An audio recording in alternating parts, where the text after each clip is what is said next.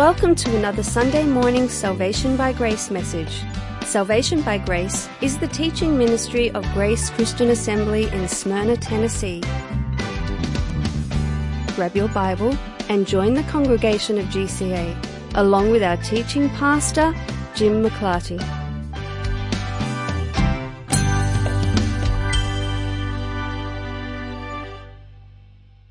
I have still been dealing with this sinus infection. I went Tuesday to the ear, nose, throat doctor who did my sinus surgery back in 2015, and he has put me on yet another course of antibiotics, and this time oral steroids. Today is the last day of the oral steroids, but if I seem to be talking faster this morning than I normally do, or if I seem a little agitated, or if I say anything just really crazy, that's probably the steroids talking. But let me just warn you in advance don't anybody cross me this morning. I do have roid rage, and uh, my cats are all in hiding at this moment because they know dad is a little on edge right now. Prior to last week, we had been talking our way through the doctrines of grace, the history of the doctrines of grace, the doctrines that came out of the synod at Dort. And I was pointing out that that's part of what makes GCA unique in most churches that you walk into, you will not hear these doctrines expounded. Instead, you will hear what is classically known as Arminianism. Arminianism has been around, well, for uh, about as long as Calvinism has. And so Arminianism itself has gone through its own changes and there are varieties and types of Arminianism out there. And this morning we will bump into one of those alternate versions of Arminianism as we look at the next of these doctrines of grace that we've been going through. Last week we took the week off in order to talk about the importance of the resurrection of Christ. We did that for Resurrection Sunday, but this morning we are now back to talking about irresistible grace, which is where we left off just a couple of weeks ago. Now, this concept, this idea of irresistible grace, more so than just about any of the other doctrines, gets right into the very heart and soul of the matter. Your position on irresistibility says a lot about what you think of God, who you think God is, and what you think of yourself part of our sinful depravity is that we do think way too much of ourselves. We hold ourselves in very high esteem, so much so that human beings through the years have postulated that they have free will, that they have the ability to decide what they're going to do or what they're going to think or what they're going to choose at any given moment under any given circumstances, and that there is no outside influence that is inspiring us to choose or decide for or against anything at any time. That's what's known as libertarian free will. That also does not exist. Even psychologists will tell you that genuine libertarian free will does not exist because we are all products of our upbringing, of our culture, of our parents, uh, even of the things that we prefer. And so our decisions are always being influenced by things outside of ourselves. And so genuine libertarian free will simply does not exist. But the idea of free will has been extended, religiously speaking, all the way out to the notion that human beings are independent thinkers, independent deciders who can even decide on their own eternity. We even decide on whether we're going to choose God or not. We even decide whether we're going to go to heaven or hell. That these decisions are all left up to us.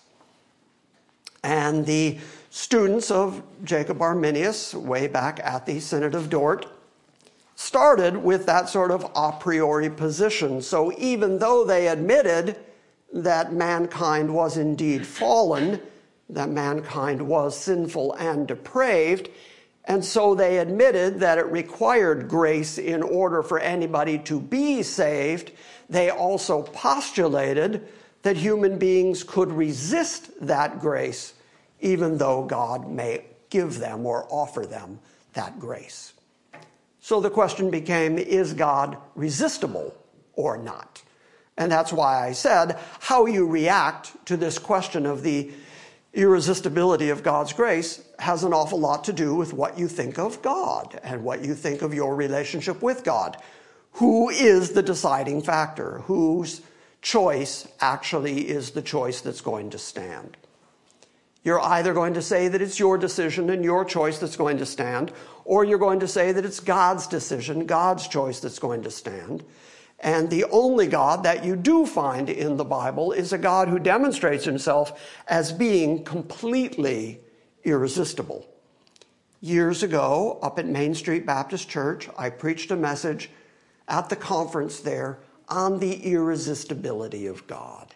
It's still on our YouTube channel, it's still on our website. But the premise that I taught from was that everything about God, from beginning to end, is irresistible. And you don't find any examples in human history where God ever attempted to do something but failed at it because people simply did not choose to cooperate with him in whatever it was he was attempting to do. Rather, what you see in the Bible is the consistency of God declaring, I will do this, and then he does it. And nobody, no other being in the universe, certainly no created being, is able to resist the will of God once God has declared that this is what his will is and this is what he is going to do. And so God across the board is irresistible. And I broke it down even to things like when God cast Adam and Eve out of the Garden of Eden. Clearly, the Garden of Eden was preferable to being east of Eden. Clearly, it was better to be in the garden where the tree of life was. That's the preferable place to be. But once God told them to leave the garden, he irresistibly told them that. They were not left to decide whether they would prefer to leave or not. They just simply had to leave. And God, in order to show the irresistibility of that decree, also stationed an angel with a flaming sword standing at the gate to make sure that nobody ever went back to the Garden of Eden. The point of all that being, God irresistibly declares things. Uh, the examples that I gave that are still accurate and valid examples are things like God giving the law to Israel when he called Moses up onto Mount Sinai and declared the law to him and had Moses go down and declare to Israel what the law of God was. There was no point at which God said, Is that okay with you? Or go check with the children of Israel and find out if they're willing to cooperate with me on this whole law thing. Rather, what God did was he disposed his law he gave Israel his law, and they were without option. And it was a difficult law. And God said, Do it, and you'll live by it, fully knowing that nobody was going to do it. And He said, And when you don't do it, I'm going to punish you, I'm going to hurt you, and I'm going to hurt you bad. And yet, He still dispensed that law to His people because it was up to Him. Do you get what I'm saying? God is irresistible when He tells you to do things, to go places. When He dispenses His will, His is the only will that is actually going to come to fruition. Certainly, the story of Job tells us that. Certainly, the story of Jonah tells us that. God told Jonah to go to Nineveh. Jonah says no. And then he goes onto a ship running away from God he gets thrown off the ship. God has prepared a large fish. And then, after his three days and three nights in the belly of the large fish, he comes to the conclusion that salvation is of the Lord. He ends up being thrown up by the fish, and then he realizes that Nineveh is now his destination. In other words, once God says, You're going there, well, then you're going there. And no amount of human enterprise to try to do something else or go somewhere else is going to result in anything other than what God has already declared is going to be the case. I'm just trying to build up the notion that God, from first to last, from beginning to end, from top to bottom, from side to side, wall to wall, God is irresistible completely. It's not just that he is irresistible in his grace. When people stand in the judgment before God, and God declares to them, Go to outer darkness, leave my presence eternally, there's not going to be an option. No one's going to be able to argue at that moment and say, Wait a minute, let me plead my case. Instead, once God declares his judgment, that judgment is irresistible. They're not going to be able to say, But wait, I want to exercise my free will to stay here in heaven with you because this, the heavenly splendor, looks to me to be a whole lot better than outer darkness where the worm never sleeps and the fire's never quenched. I prefer heaven, and so I'll exercise my free will to stay here. That's not ever going to occur because God is across the board irresistible in everything that he does. And the Bible continually declares that God's irresistibility is on display in human history and in prophecy and in his ability to tell us what the future's going to be, and then it comes to be that because everything that God declares is, in fact, irresistible. That was the rather quick introduction, made even quicker by steroids. Sorry. The place where we left off two weeks ago was that we started recounting the doctrines of grace that we had already gone through. And I said, total depravity, that's your part. That's what you bring to the party. You bring your depravity, your sin, your fallenness, your incapability.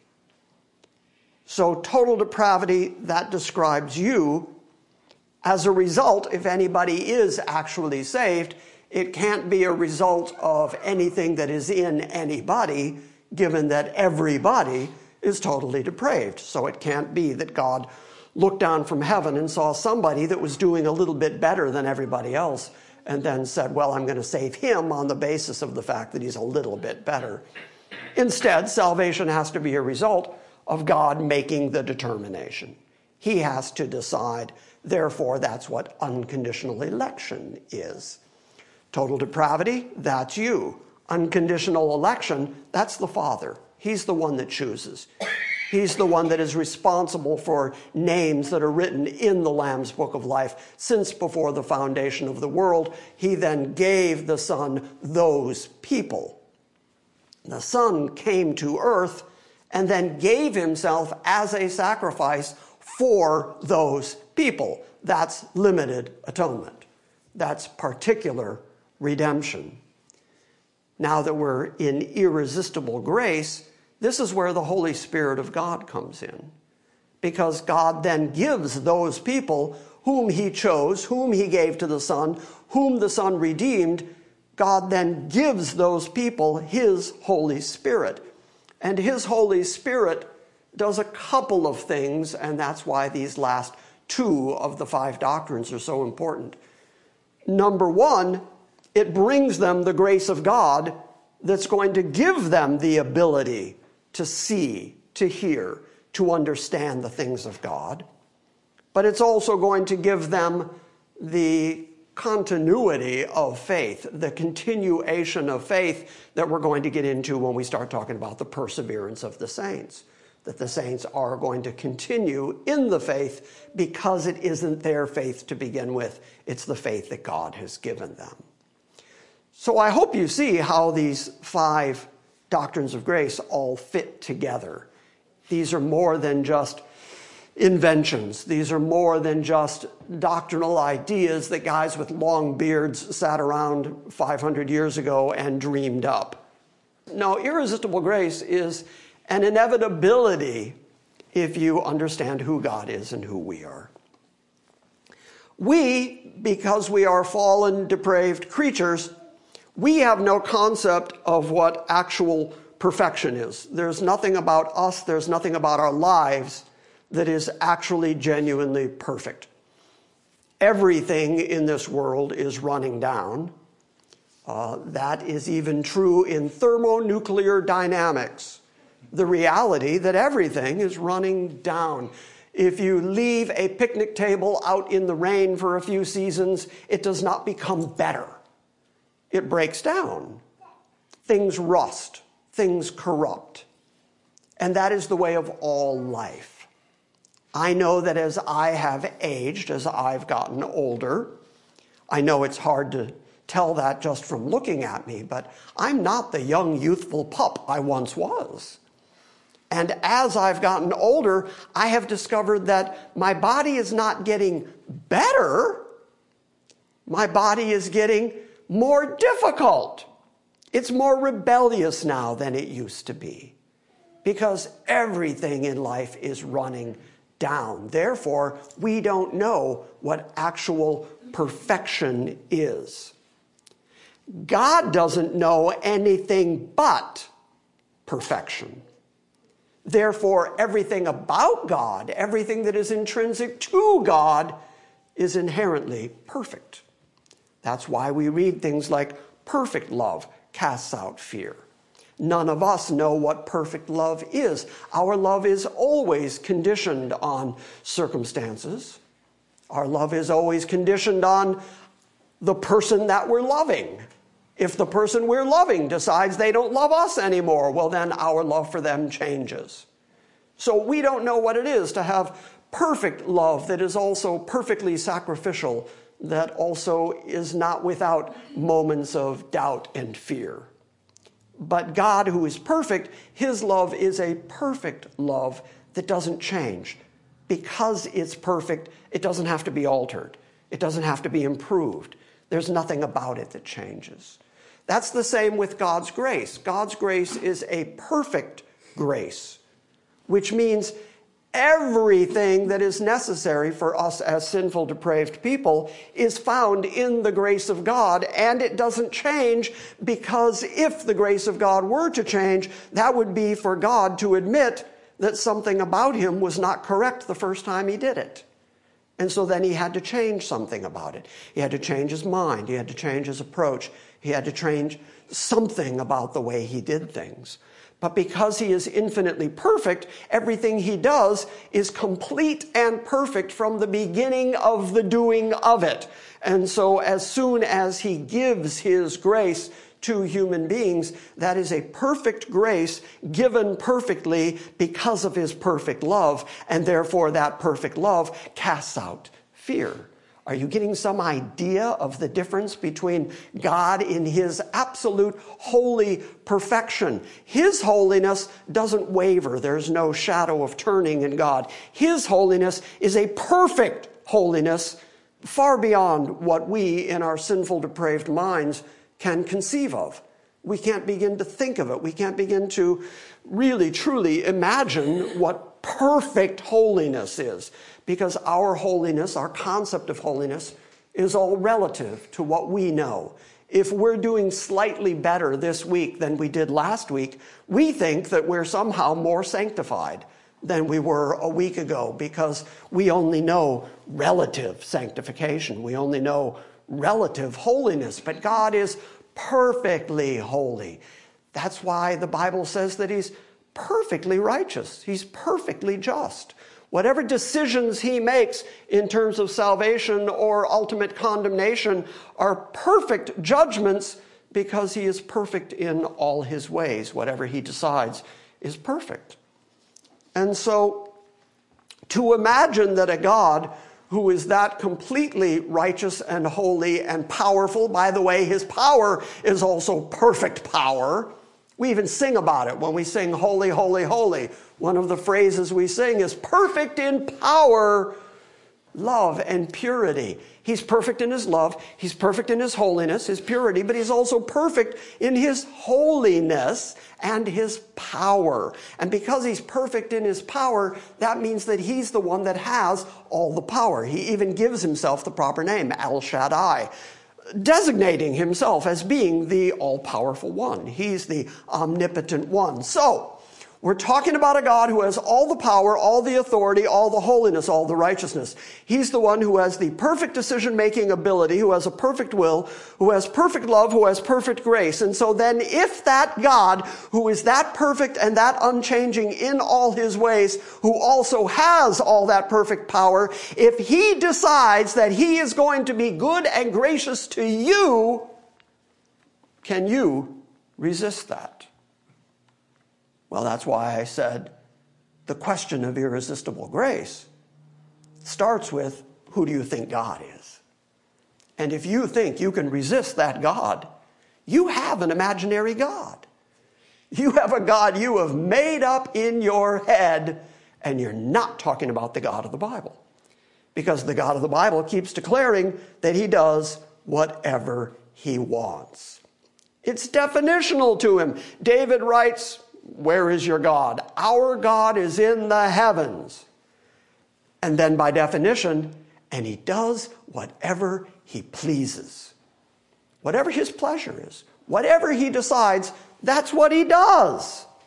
Because he is perfect not only in his ability to decide what to do, but he's perfect in the doing of it, and he's perfect in the power that lays behind the doing of it, and he is perfect in the decision making of how that power is exercised and how it comes to fruition here on planet Earth among his creation, which creation is going to end up perfectly in the very place that he decided it's going to end up. Are you getting a sense of how perfect I'm trying to describe God as being? And it's hard for us. I get it. It's tough for us to wrap our brains around because of our inherent imperfection. Everything about us is imperfect, including our thinking. And so it's really difficult for us in our fallen state to consider a completely righteous, holy, perfect God. But he is perfect in all his ways. And if he decides in his perfection to be gracious to you, you do not have the ability to deny him the right to be gracious to you.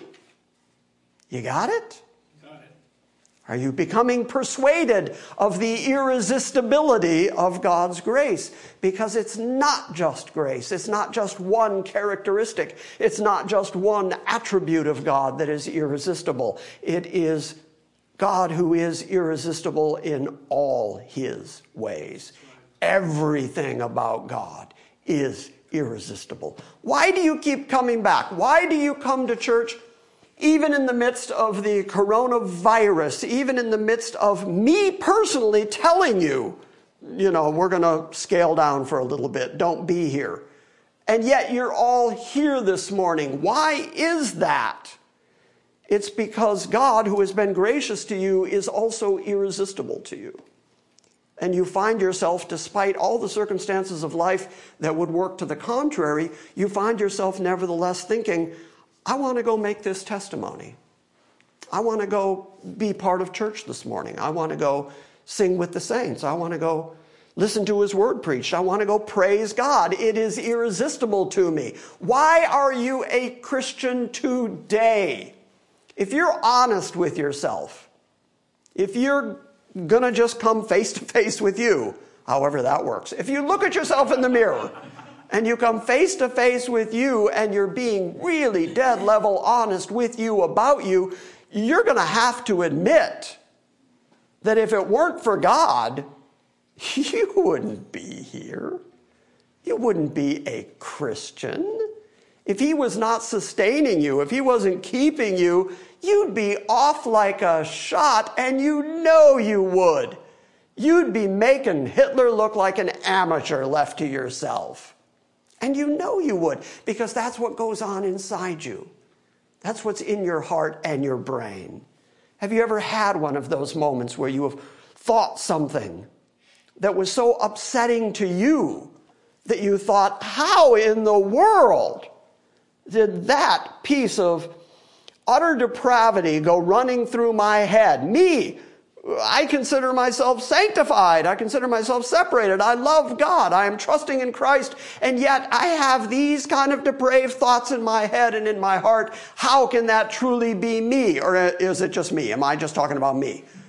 Or is it the rest of you too? Well, the very fact that that exists in your sinful flesh and in your sinful brain proves, demonstrates beyond a shadow of a doubt that if God ever left you to yourself, that's what you're going toward. You're running as fast as you can toward your wickedness because that's what still exists in your depraved brain. It is God, by His grace, who is keeping you, who is preserving you, who is causing you to persevere, and who is guaranteeing your eternity because of the finished work of Christ and His choice of you, that perfect choice of you when He chose perfectly before the foundation of the world. Your security is not wrapped up in your ability to keep yourself. Your stability eternally is all wrapped up in God's unchanging perfection and his irresistibility. In other words, if he wants you, he's going to get you. You got it? And we're all here this morning because we got God. Got me. We, we got God. God got us. And that's why we're here. That was indeed all introduction. The salvation of men is the work that engages all three members of the Holy Trinity. I hope that you've already seen some of that in my introductory comments. It is the Father that elected some before the world began. It is the Son who purchased their redemption and satisfied the penalty that was demanded for their sin. And then the Holy Spirit inhabits and draws those people to God, changing their hearts, changing their minds, and making them willing, most willing, to understand, hear, and live by the things of God. Most of us can think of a time when we really did not care about the things of God. I can think of a time when I didn't care. The most important thing in my life at one point was whether bronze snare drums sounded better than maple snare drums. And the debate still stands. I'm on the side of maple for anybody who wants to engage that argument. I mean, at one time, that's what I cared about. I didn't care about the things of God. I didn't care about going to church. Now I not only go to church, but I'm pretty visible in church because God got a hold of me irresistibly and changed my mind so that I went from unwilling to utterly willing. He opened my eyes, opened my ears, took out my stony heart, gave me that heart of flesh, gave me his word, and then revealed himself to me. And he did all that through the Holy Spirit. And so, as we're talking about irresistible grace, it's impossible not to talk about the work of the Holy Spirit in the people of God. So, Father, Son, and Spirit are all involved in the process of saving any individual person. In essence, this doctrine is based on the very character and nature of God, as I've already said. He directs the outcome of absolutely everything. We know that. We say that He is sovereign. When we say that he's sovereign, we mean he's in charge of everything. He's in charge of the virus that's going around right now, the same way that he's in charge of all of the galaxies that are satellites to other galaxies. He's in charge of everything from the largest to the smallest. And because he's in charge of everything, he's also in charge of who gets saved and who's going to be in his presence eternally. That's also up to him human beings in our ego like to think, no, that's up to us. We're willing to say that God is in charge of big things cyclones, earthquakes, sicknesses, plagues, famines. Okay, God's in charge of that. But then people will argue when it comes to salvation, when it comes to whether I go to heaven or hell, that's the place where they refuse to let go of their own willfulness and they will claim that it is up to them and that God, because he is a gentleman and because he would not encroach on the will of his creatures, That's the one place where he leaves it up to them. Which seems incredibly unkind and unloving of God because that is the one place where you really want him to have all the decision making ability. Because after all, we're talking about your ever living, never dying soul. And that seems like the one place where you'd be saying, God, don't leave this one up to me because I decide badly on a regular basis. I decide badly in pretty much every decision I've ever made. Anybody here ever chosen another person or a job or have you ever made a decision you regretted later? That's because we all decide badly. And so God knows that. He knows we're really not very good at making our own decisions. Why would God leave it up to us to decide whether or not we're going to be saved? Well, the Arminian contingent argued that not only is it up to you to make that decision, yes, it is the grace of God that brings you to salvation. That's an absolute requirement. That's a necessity because you are actually sinful and depraved. They admitted that, but then they said the grace of God is something you can resist, but then in order to keep free will intact, they also said that once you had by your own will denied the grace of God and became unsaved, that you could then later on decide to get saved again. And so I think you can see why it's so important to talk about the irresistibility of grace and also the perseverance of the saints. That saints are not saved and lost and saved and lost and saved and lost.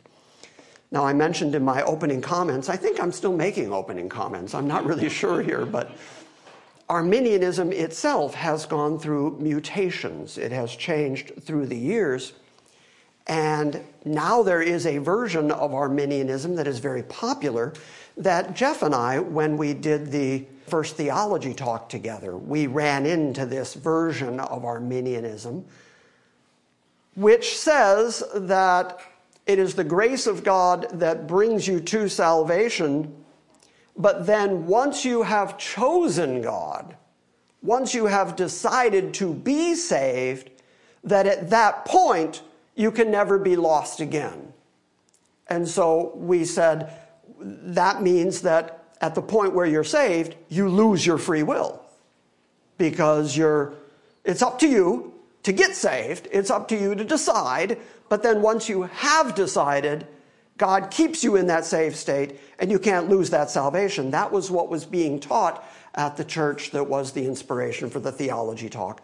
But Genuine Arminianism would have to demand the continuation of free will so that a human being can, in a single lifetime, choose to be saved and then unsaved and then saved again and then lose that salvation again. That has to be a possibility in order to maintain human free will. If you say that man has a free will to choose to be saved, but then he loses that free will because he can never be lost again once he's in Christ. That, by the way, is the theology of the carnal Christian. Have you ever heard that? Uh, the idea that somebody makes a profession of faith in Christ. They've made Jesus their Lord and their Savior. And so then they have been declared saved by some preacher, some church somewhere. They said, Come to the front. Now that you've come to the front, now that you've chosen Jesus as your Lord and Savior, you are now declared saved. But then many of those people don't remain in the faith. They don't continue walking in the faith. And in fact, they, they disappear from the church or the Christian faith. So then what are you going to do about them? They're now walking in carnality, but they've been declared saved by the preacher or by the church. So, what are you going to do about that? So, the theology of the carnal Christian developed. The idea that you can be a Christian and be saved while you're walking in carnality. You're living like the world, you're living like hell, but because you made that choice once upon a time many years ago, you're okay eternally. Well, again, the Bible doesn't allow for that. The Bible really only allows for once you are saved, you're going to walk continually in that salvation. Your life is going to be a demonstration of the fact that you have been saved. And because you're perfectly saved by a perfect God who is irresistible in his perfection, you're not going to be able to lose that salvation and lose that perseverance that He has put into you. There are people who think that just through neglect, just through forgetfulness, just through busyness, that they can just forget about God and just lose their salvation. That's an impossibility if you have been saved by an absolutely perfect God. So, consistent Arminianism would say you can be saved and lost, saved and lost, saved and lost. Genuine doctrines of grace, biblical teaching would say once you're saved, you're saved because it's a finished decision by an absolutely perfect God who is irresistible in deciding to save you. Got that? And that is why sometimes you will see people who will drift for a little bit, people who you believe are, who give all the indications of being saved, and then you'll see them drift. And God will give them just enough rope so that they get a good whiff of themselves. I think I just mixed my metaphors. But he'll allow them to get a good sense of what they're really like without him. And then if they really do belong to him, he draws them back to himself. He doesn't leave them adrift. If somebody comes to Christ, gives the indication that they are a Christian, and then they drift away and they just stay away. And I don't just mean stay away from any particular church, but they stay away from the things of God. They stay away from their Bible. They stay away from the worship of God. Well, then the Bible also accounts for that. And the Bible doesn't say they were saved and then lost. Rather, John says they went out from us because they were never of us. Had they been of us, they would have remained with us. They went out from us to make manifest that they were never of us. And so there are people who can pretend Christianity, who find Christianity attractive, and so they're drawn to Christianity for one reason or another, especially if a church might offer extra programs and we'll take care of your kids and we've got a lot of extra stuff so that the church becomes like a giant YMCA where you just pay your regular membership dues and then you get to participate in all the stuff that the church does. Those kind of churches have a great deal of turnover because people drift in and drift out according to how it affects them. But people that are genuinely saved by God were saved by His Spirit through His Word, through the finished sacrificial work of Christ. None of those things change, therefore, the salvation doesn't change, and therefore, their continuity in the faith doesn't change and therefore they persevere. I hope that you're seeing how these last two doctrines tie together. The doctrine of irresistible grace basically means that God is absolutely sovereign and he can overcome any resistance to anything he wills to do. Again, what resistance is there that is on par with the almighty power of God that decided to do something? If God decides he's going to do it and then he exercises his almightiness to accomplish it, well, then what contrary power is strong enough to put up a good fight against the irresistible, all powerful God? God can do whatever he wants to, and he's able to overcome resistance. When you did not believe, you actively resisted the things of God. And he overcame you. He overcame your resistance. Your resistance is nothing to a perfect, all powerful God. The whole reason that you do believe is because he overcame your unbelief. In Daniel 4:35 we read things like God does according to his will in the host of heaven and among the inhabitants of the earth, and no one can stay his hand. No one can say, What are you doing? Okay, those kinds of declarations, those kinds of revelations where God is saying, This is what I am like, as God describes himself in a way that we human beings can comprehend, he uses the language of irresistibility to demonstrate what he's like. And he says that he does all his will, everything he wants to do, whether among the hosts of heaven, among the inhabitants of the earth, he does all his will, and nobody in heaven, hell, or earth can stop him. That's what the phrase means nobody can stay his hand. Nobody can catch him in the midst of doing something and say, wait, wait, don't do that. He does whatever he wants, every time he wants, anytime he wants, with whoever he wants, anywhere he wants, every time he wants to do it, and nobody can stop him. As I already said, Psalm 115:3. Our God is in the heavens and he does whatever he pleases. So, whatever God's pleased to do, that's what he does. God doesn't do what he doesn't want to do, and no amount of our free will can talk him into doing what he doesn't want to do.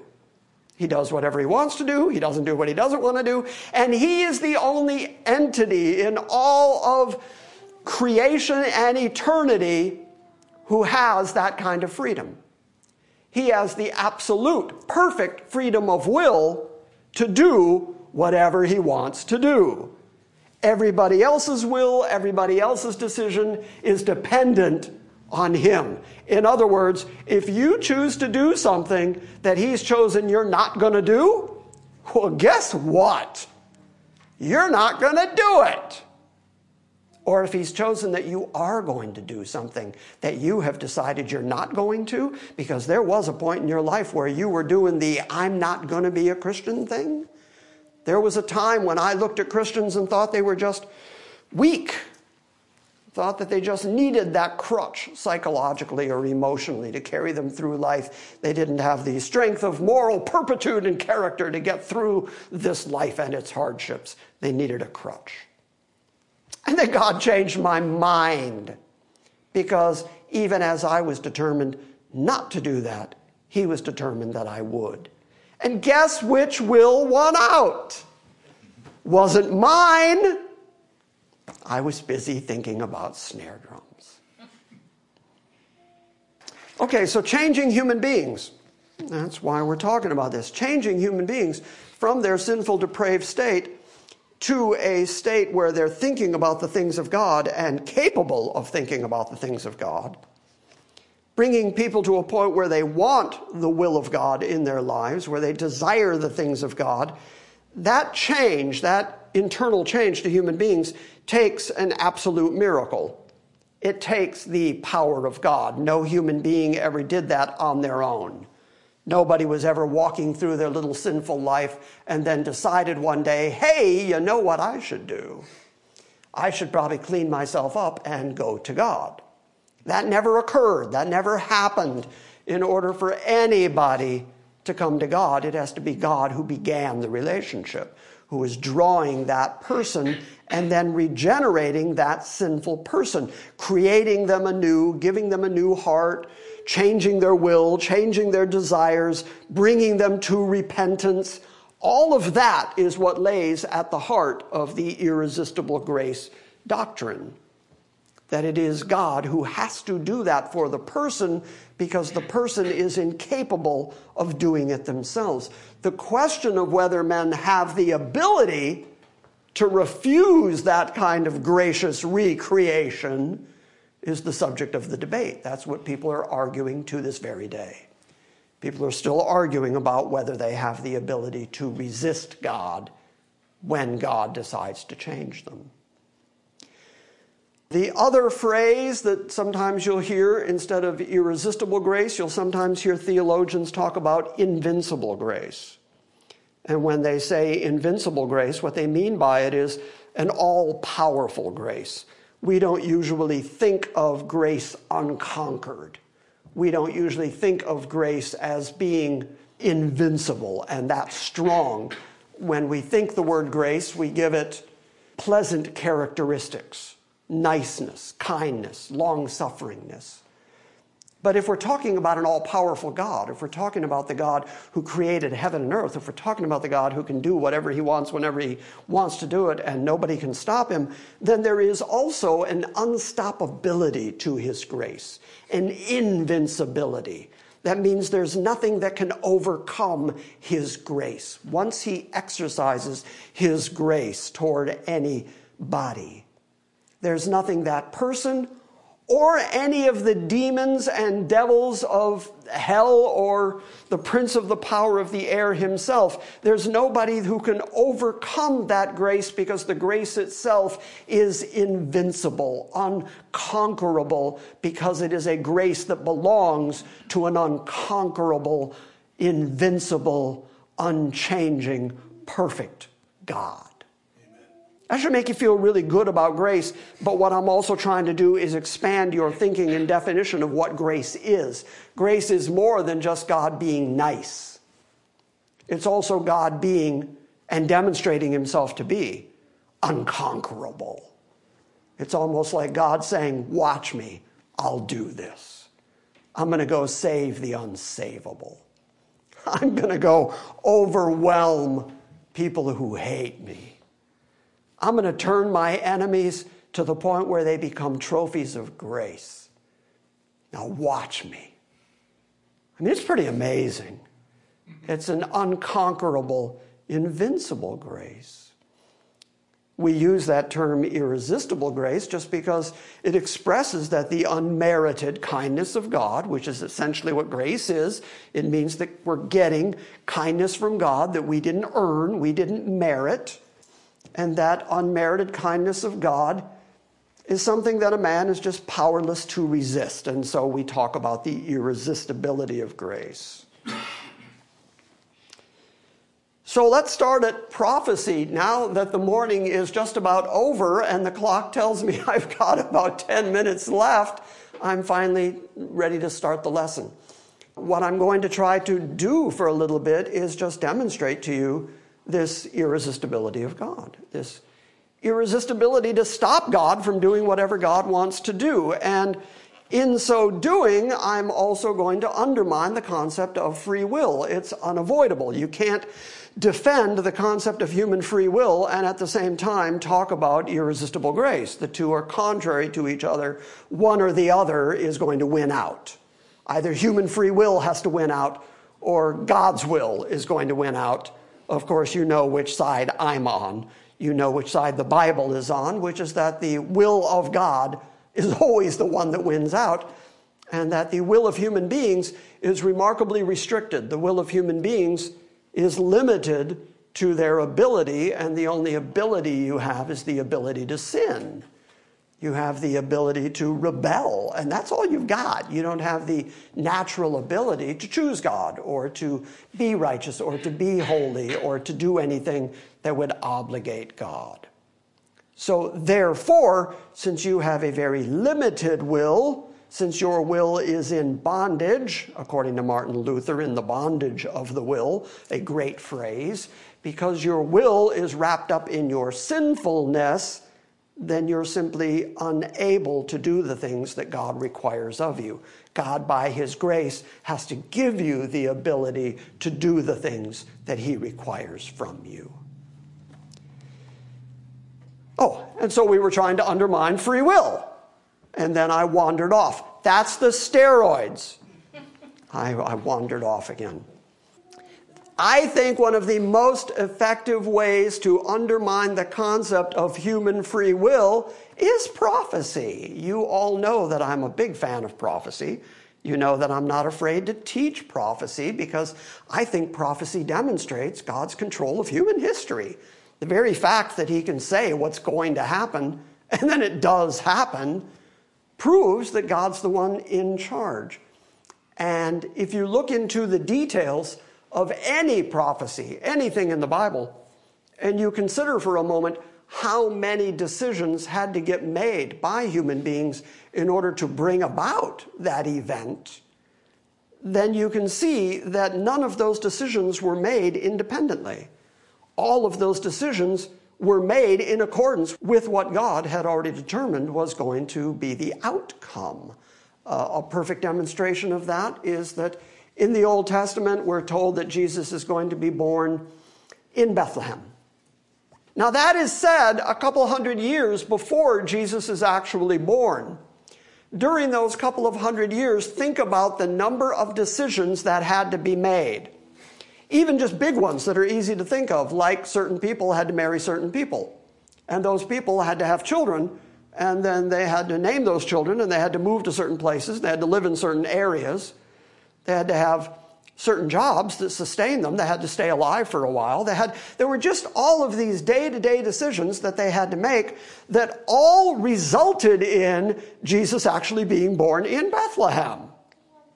And despite the fact that Joseph and Mary were living in Nazareth at the time, a governor decides to, to have a counting of the people, to take a census that results in everybody going back to their ancestral homeland which takes Joseph and Mary back to Bethlehem at the exact time that Jesus is born. So even though they don't live in Bethlehem, nevertheless, Jesus is born in Bethlehem exactly like the scripture prophesied was going to happen. So, how many decisions, including the, the fathers, the mothers, the grandmothers, the grandfathers, even a Roman governor making decisions, how many decisions got made that resulted in exactly what God said was going to happen. My point in trying to recount some of that is to say, okay, now how many of those decisions were free will decisions?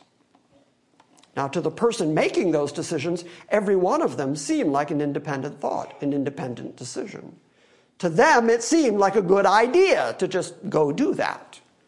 But every one of those decisions ended up resulting in exactly what God said was going to happen. Therefore, I believe that the sovereign God made sure that every one of those decisions fell under his omnipotent and perfect power so that all those decisions resulted in the outcome that he had already, by his power, said were going to happen.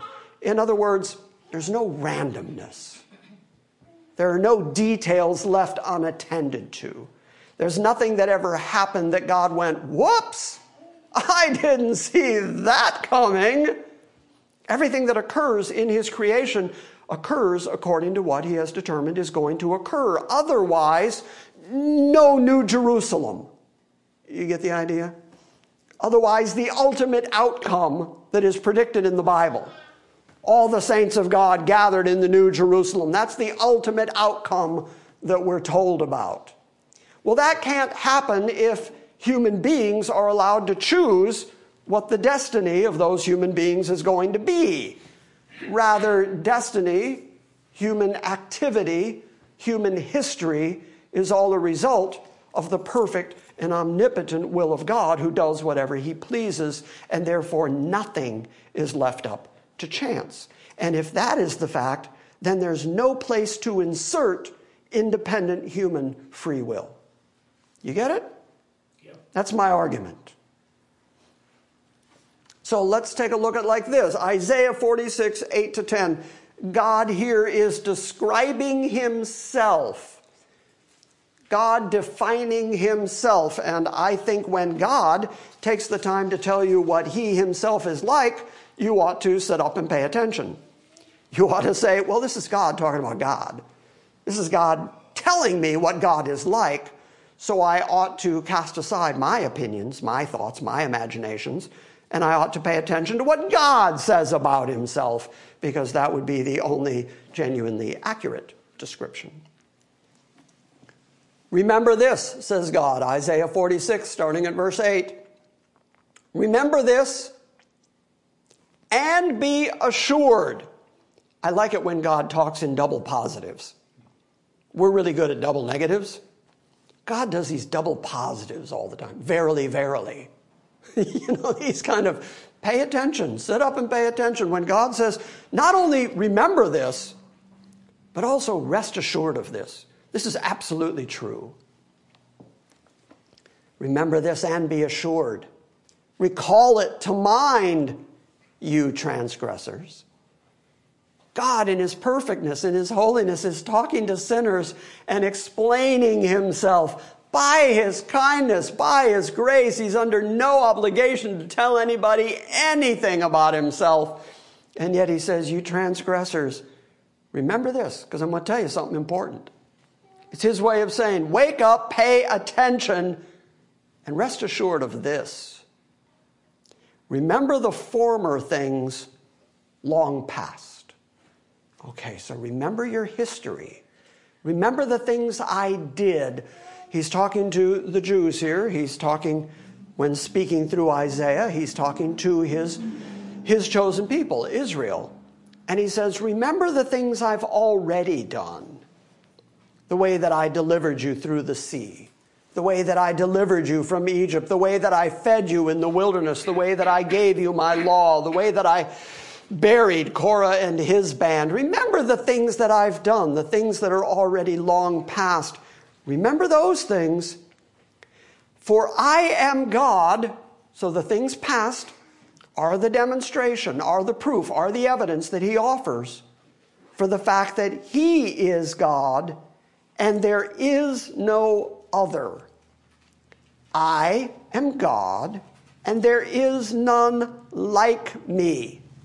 Then, after he is declared definitionally, there's none like me, he then gives evidence that proves there's nobody like him. And what is his evidence? Here's the evidence there's none like me, declaring the end from the beginning, and from ancient times, things which have not been done, saying, My purpose will be established, and I will accomplish all my good pleasure. Not some of my good pleasure, depending on whether you will agree and cooperate with me but I will accomplish all of my good pleasure. Whatever I choose to do, that's what I'm going to accomplish. And he uses the fact that he's able to declare the end from the beginning and from ancient times declare things that aren't yet done. We go back and we read stuff in the Old Testament that hasn't been accomplished yet. Things of ancient times that were written down by prophets that haven't come to their fruition yet. And yet God says, that's me demonstrating me. That's me showing my singleness, my uniqueness. That's me demonstrating that there is no other God but me, because after all, who else can do this? And since nobody else can do this, that demonstrates that I am the only God. And there will be no other gods before me. So I like the fact that God, in trying to demonstrate to human beings trying to show some part of himself, considering that he is incomprehensible to our little corrupt human brains, he decided to use human history as the demonstration. The same way that Paul would say that the heavens, the creation, demonstrate the power of God. God says that just even human history demonstrates the existence of God because he declares the end from the beginning, which nobody can do. And then, as those things are accomplished in human history, those things one by one become continual demonstrations of see, it's God. See, it's God again. See, I told you. See, I like the fact that God uses that as his example. And then declares, I will. His is the only will that is ever actually accomplished. His is the perfect will. I will accomplish all of my good pleasure. None of you get to say that. None of you get to say that. In fact, we're even told in the Bible that we have to add caveats to our plans. We'll say, I'll do thus and so if the Lord wills. Because my will is subjugated to His will. And unless He wills it, I'm really not going to do that. I may want to do that, I may think I'm going to do that, but my will is completely bound by the fact that I'm incapable and He's fully capable. So He's the only one who can say, I will accomplish all my goodwill. Later in Isaiah 55, God then declares, based on his ability to do whatever he wants to do, based on his description of himself as being the only one who can do whatever he wants to do anytime he wants to do it, being the one who has said, I will accomplish all my good pleasure, then he turns to his own word and says, When I put my word forward, it will accomplish whatever I choose to accomplish by my word. It's not going to come back to me void. It's not going to go down to the planet and then bounce off the planet and come back to me without accomplishing the very thing that I sent it to do. Notice, by the way, that God does not just offer his word, he does not just dispense his word and display it in case anybody wants to take advantage of it. He says that he actively sends his word. He sends his word to accomplish his good pleasure, his good will. Isaiah 55, starting at verse 10, he uses snow and rain as his example. For as the rain and the snow come down from heaven, and do not return there without watering the earth and making it bear and sprout, and furnishing seed to the sower and bread to the eater, in that same way that rain and snow, moisture from the heavens has to come down in order for stuff to grow so that people can eat. In the same way that the water accomplishes what God sent it to accomplish, God then says, So will my word be, which goes forth from my mouth. It will not return to me empty. The King James says it will not return to me void without accomplishing what I desire it to accomplish and without succeeding in the matter for which I sent it. That's very specific language from God saying that He sends His word on purpose to accomplish particular things. And whatever He sent it to accomplish, that's the very thing that it's going to accomplish. Why? Because He's irresistible. Because whatever He says is what's actually going to occur. And I like the fact, I can't get over the fact that when God talks about His own word, he talks about it as a living thing that is actively accomplishing the things that he sent it to accomplish. He didn't just send his word randomly. He sends his word to people.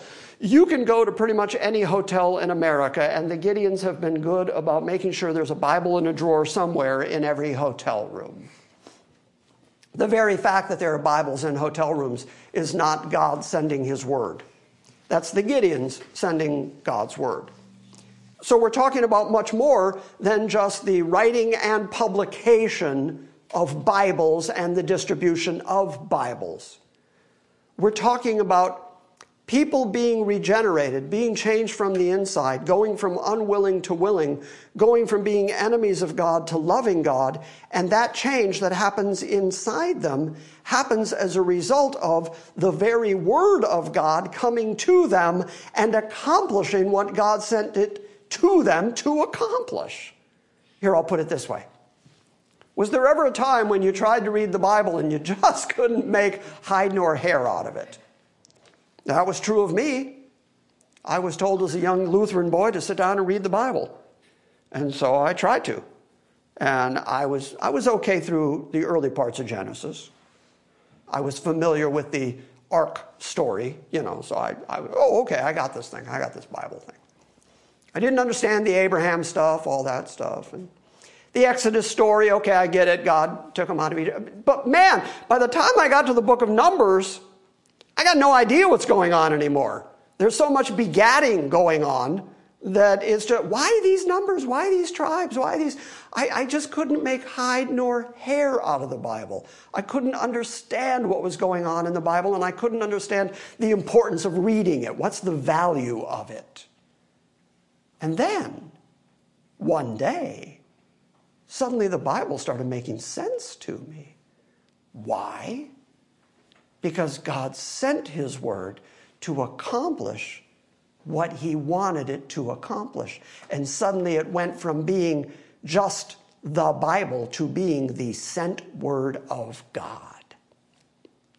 I've been sitting listening to men preach before and had those moments not unlike the moment that we had here last week, where suddenly you realize the king is present. The king is here.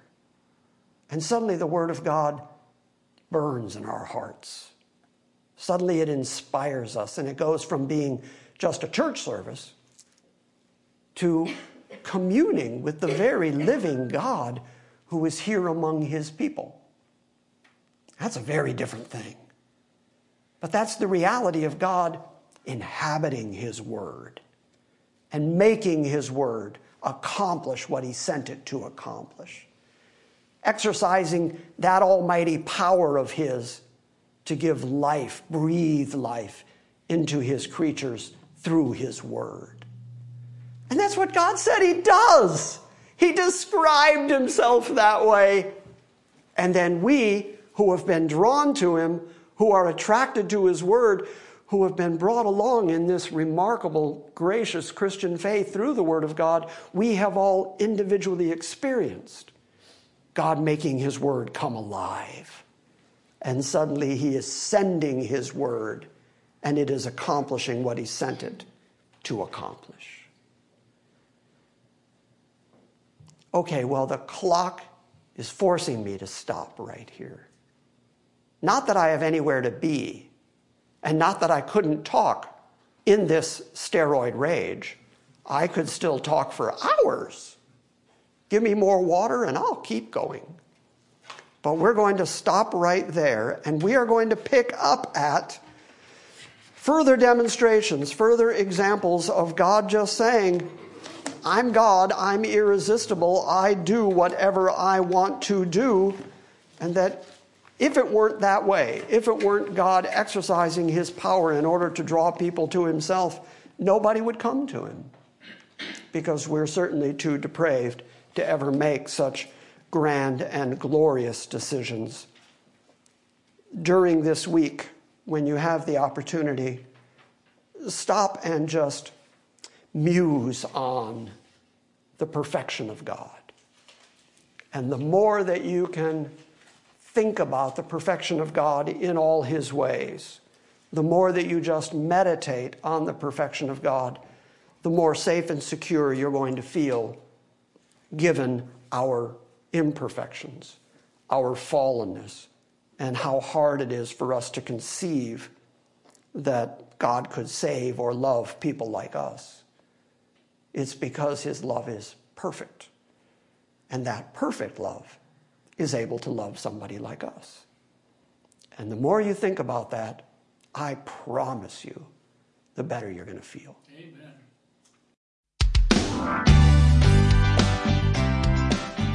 Thank you for listening to this week's Salvation by Grace Sunday morning message. We invite you to visit our website at salvationbygrace.org for weekly updates, books, Q&As, and our ever-expanding audio archive. Join us again next time as we delve into the Word of God and study His sovereign grace.